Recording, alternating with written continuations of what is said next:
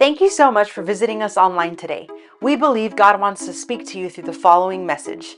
If you would like to connect with us or send us your prayer request, visit us at kingsgatehobbs.com. We are in Galatians chapter 3, verse 9.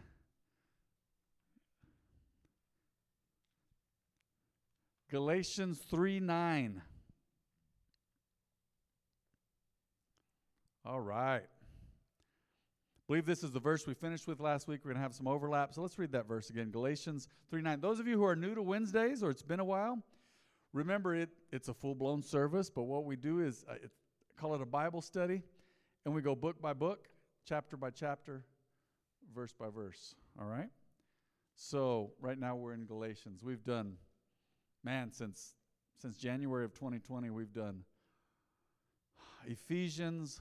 Um, I believe we've done Colossians. We've done Acts and Romans and First, Second, Third John. So, and it takes a while. So here we are. We go we go through no rush. So Galatians 3 9. So all who put their faith in Christ share the same blessing. Someone say blessing. Abraham received because of his faith. Remember, Scripture says Abraham was counted righteous because he believed God. And that was, I say it again, that was before the law was ever initiated with Moses. That was about about 400 years before the law with Moses. So we're going to I'm bringing that up because we're going to run into that here again about the law. So all who put their faith, someone say faith, their faith in Christ share the same blessing Abraham received because of his faith. But those who depend on the law to make them right with God are under his curse. You say, "What? Isn't the law good? Yeah, Scripture explains Scripture. Scripture says that the law is good and it's necessary, right? But here's the issue with the law it only points out your flaws because you just can't quite measure up on your own. You just can't. And that was God's purpose to show us look, you need me to make you right with me, not just the system of rules, not even the, the laws that I initiated. God, God did this. The laws that God Himself initiated, he, he was showing us what we needed in Christ. Okay? But those who depend on the law to make them right with God are under his curse. Why would you be under God's curse if you're, you know, depending on God's law to make you right with God? For the scriptures say, Cursed is everyone who does not what? Observe and obey all the commands that are written in God's book of the law. So somebody's going to miss it somewhere. Why? Because we're human. You need God's grace, you need his empowerment. All right? So it is clear that no one can be made right with God by trying to keep the law. Have you ever been in a situation like that? I've seen people throughout the years in church and they're struggling, something we call condemnation, shame, and guilt. They're on themselves. Oh man, I can't do right. I'm struggling. And the more they get stuck there and inward, inward seeking and looking and just all about themselves, man, the more they say, I just can't do all this. It's a system of do's and don'ts, and that's where we're missing it. It's not a system of do's and don'ts.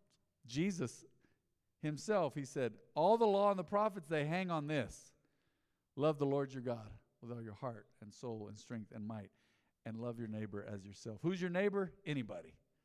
A professed enemy, someone from a rival family, you know, who else? Anybody. Who it doesn't matter. It doesn't matter. I was going to say, was it the Capulets and the Montagues? Is that is that Romeo and Juliet? Was that the last names? Montague and Capulet? Golly, I hadn't even thought of that since their, their name since probably ninth grade. Surprised I remember that. Rivals. Everybody's your neighbor. Love God and love others. It's that simple. Love God and love others. It's clear that no one can be made right with God by trying to keep the law. And it's always amazing to me. You see people, I've seen this happen many times. They come out of the world, they get saved. Man, it's by God's grace. They're in their season of their first love. And then for whatever reason, hurts, disappointments, unresolved issues. I think many times it's unforgiveness. Many times. There's something that they've just been hurt about. Who knows? There's all these different reasons why. But then they start getting into the Word, and then it becomes the letter of the law. So I've seen people come out of the world, and then they go into a religious system. Isn't that crazy? I've seen it my whole life. People, man, more hardcore than me and you, been into all kinds of stuff in the world, did it all, and miraculously saved and delivered and speaking in tongues and baptized in the Holy Spirit. And, deli- and then they get into religion. And it's like they've come full circle And now you're watching them and going, man, religion can't save you. The letter of the law kills, Scripture says. It'll wipe you out. And others, you know, they twist that and go, well, if, if you're trying to be holy all the time and walk holy, well, you're just being legalistic. Uh, you need to read Scripture and be balanced. Because the New Testament talks about grace, right? It's by God's grace. You can't make it without His grace and forgiveness and mercy and His favor. But at the same time, it says we don't go on practicing sin. See, people say, well, y'all are just legalistic. No, it's called holiness. And it's real simple. When you're right with you're right with God through faith, correct? You're right with God through faith. So you believed, man, it's counted to you as righteousness, just like Abraham. But now we have Jesus. So you put your faith in Jesus, and you're right with God because of your faith in Jesus. And when you're right with Him, you are righteous. And when you are righteous, you live like it. And when you live like it, your conduct is holy. So faith, righteousness, holiness. I believe it's that, that progression. You believe, oh man, you're right with God through you've placed your faith in Jesus. I know everyone in here has placed your faith in Jesus, so now you're right with God through Jesus. If you're right with God, that is righteousness. You're right with God. I'm saying it over and over again. I want it to really get in there. And when you're right with God, you know you're right with God, and so you live like it. When you live like it, that is your conduct, and that is holiness. Holiness is not a religious thing. Holiness isn't sprinkling incense and acting real holy and no, it's not. It's your conduct. You treat people right when nobody's looking. Remember I've talked to you about this over the years is everybody has a public life, a private life, and a secret life. My wife doesn't go in with me into the restroom every time. In fact, she doesn't. So I have a private I have a I have a private life with my wife, but then I have a a secret life, but I don't have any secrets. I'm not in there looking at weird stuff on my phone. God has delivered me. God healed me years ago. And, and by the way, let me just do a blurb. We got a class coming up this Sunday. We're going to announce it. This is for men and women. You say, man, I've struggled in that area. You say, I've struggled in the area of pornography or the spirit of perversion. We're going to have you text a number, text, I believe, freedom to a certain number, and you can enroll in the class. I'm going to teach it for six weeks in October and God can deliver you. I told you briefly, I was briefly sex, uh, sexually abused at a, at a young age. I was had pornography presented to me at a young age, not at home. My parents, you knew them. You knew my mom. Uh, you know my dad. Holy people. We didn't ever have weird stuff at home like that. If movies got too heated or there was too much in them, they'd turn them off. We were just, they lived right. They were good examples. But I was presented with junk when my parents weren't there. And it changed my life, and the devil wanted to destroy me, but God delivered me, and I'm free, completely free. And I must say this from a place of humility if God can deliver me, men and women, as for those on the live stream tonight, He can deliver you completely. And I'm going to talk about this. You say, oh man, it's crazy you're bringing that up. Yeah, but some people don't want to talk about it, but it's become the real pandemic. I don't remember the statistic, but a, a large percentage of pastors now are into that junk and something happened. And that, it happens all the time. So don't don't try to try to hide a blind eye or you know you try be like an ostrich and stick your head in the sand or whatever. Because it's out there and kids get exposed to it even by accident. They're on YouTube innocently watching stuff and there's junk on there and they're fascinated by it.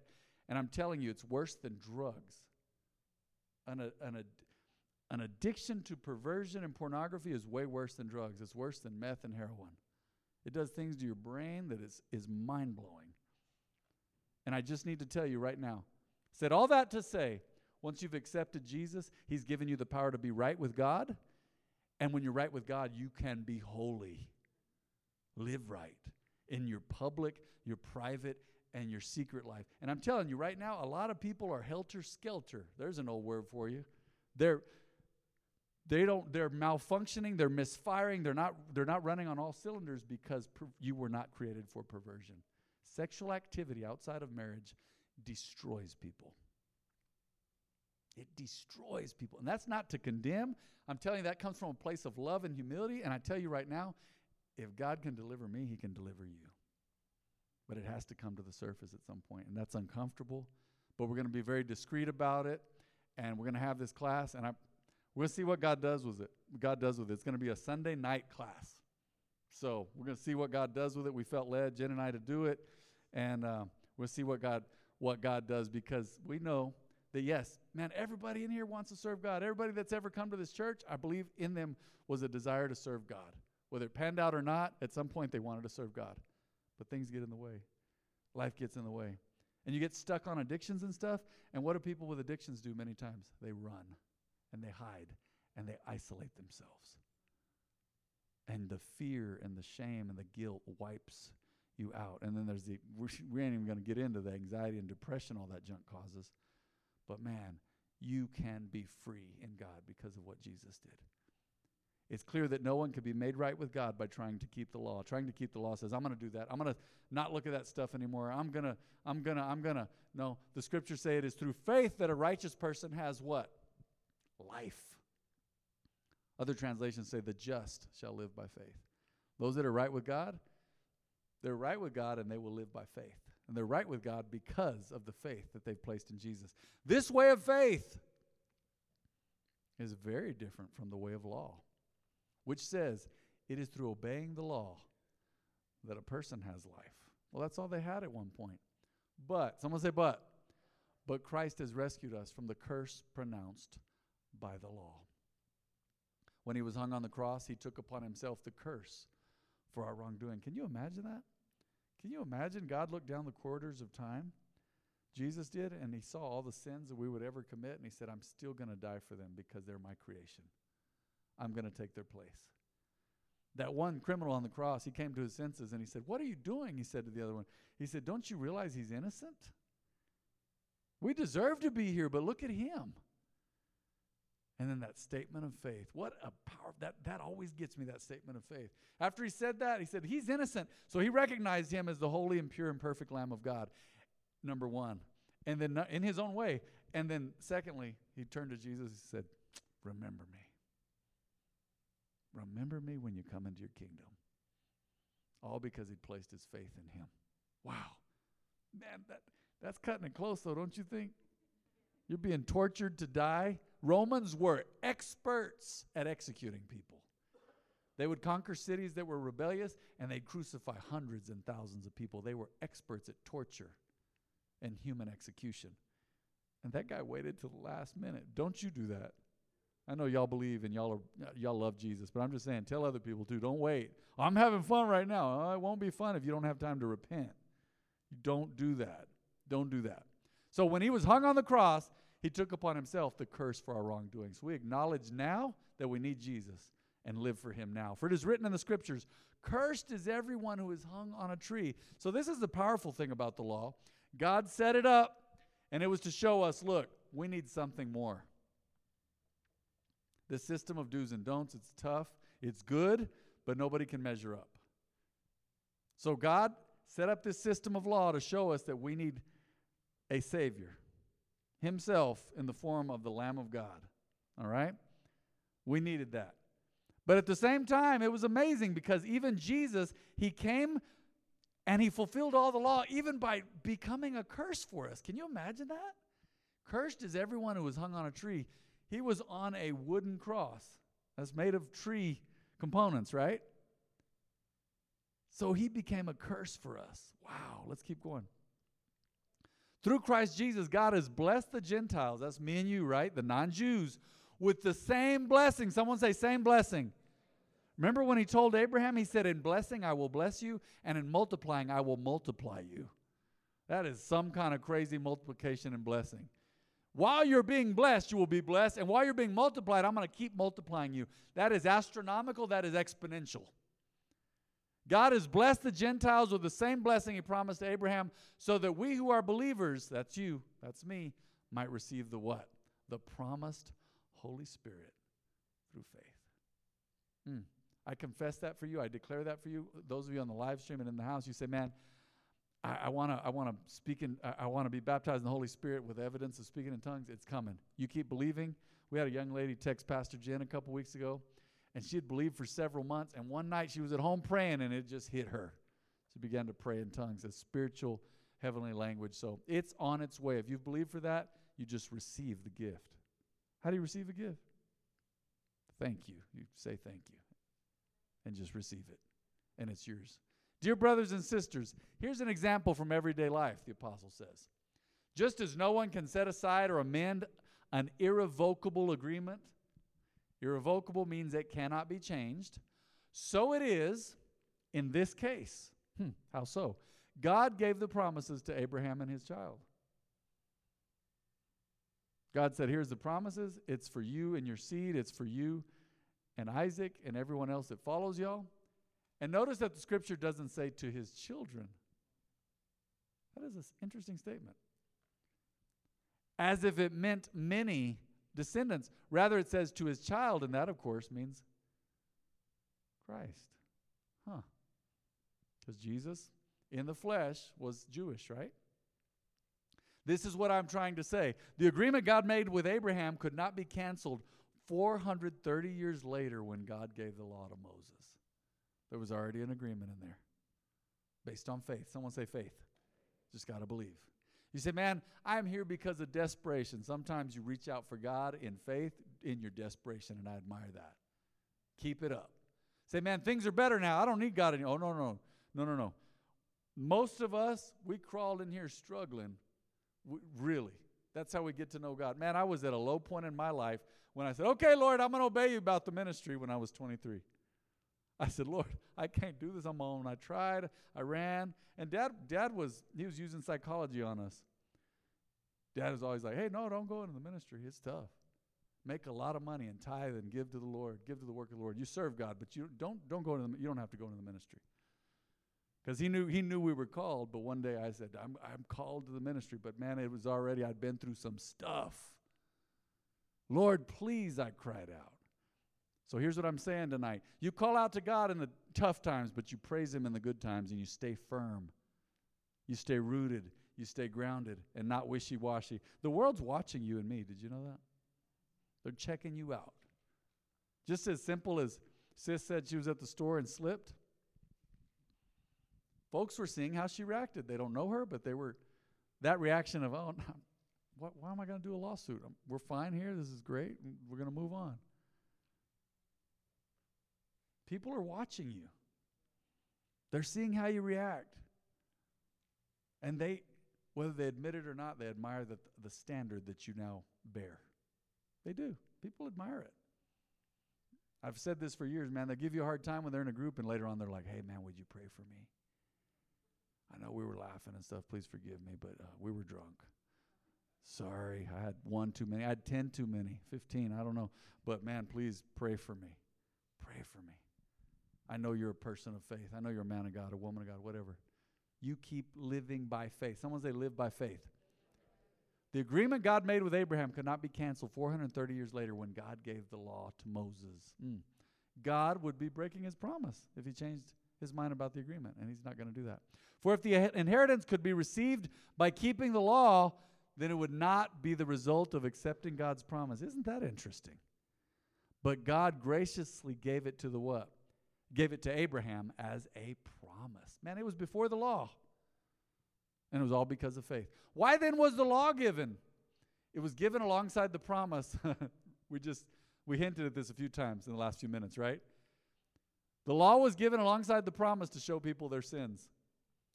You got to have a moral law, don't you? This is all wrong, this is all right. But you I mean you're going to struggle with keeping all of it, but here it is. It's laid out now, no questions asked. You just you can't be ignorant now. But the law was designed to last only until the coming of the child who was promised.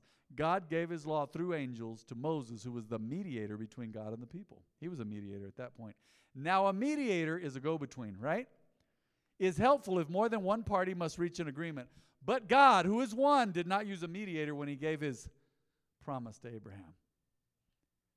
Is there a conflict then between God's law and God's promises? They're saying God gave his promise directly to Abraham. He didn't go through anyone else, it came directly to Abraham. Everybody else got the law through Moses, right?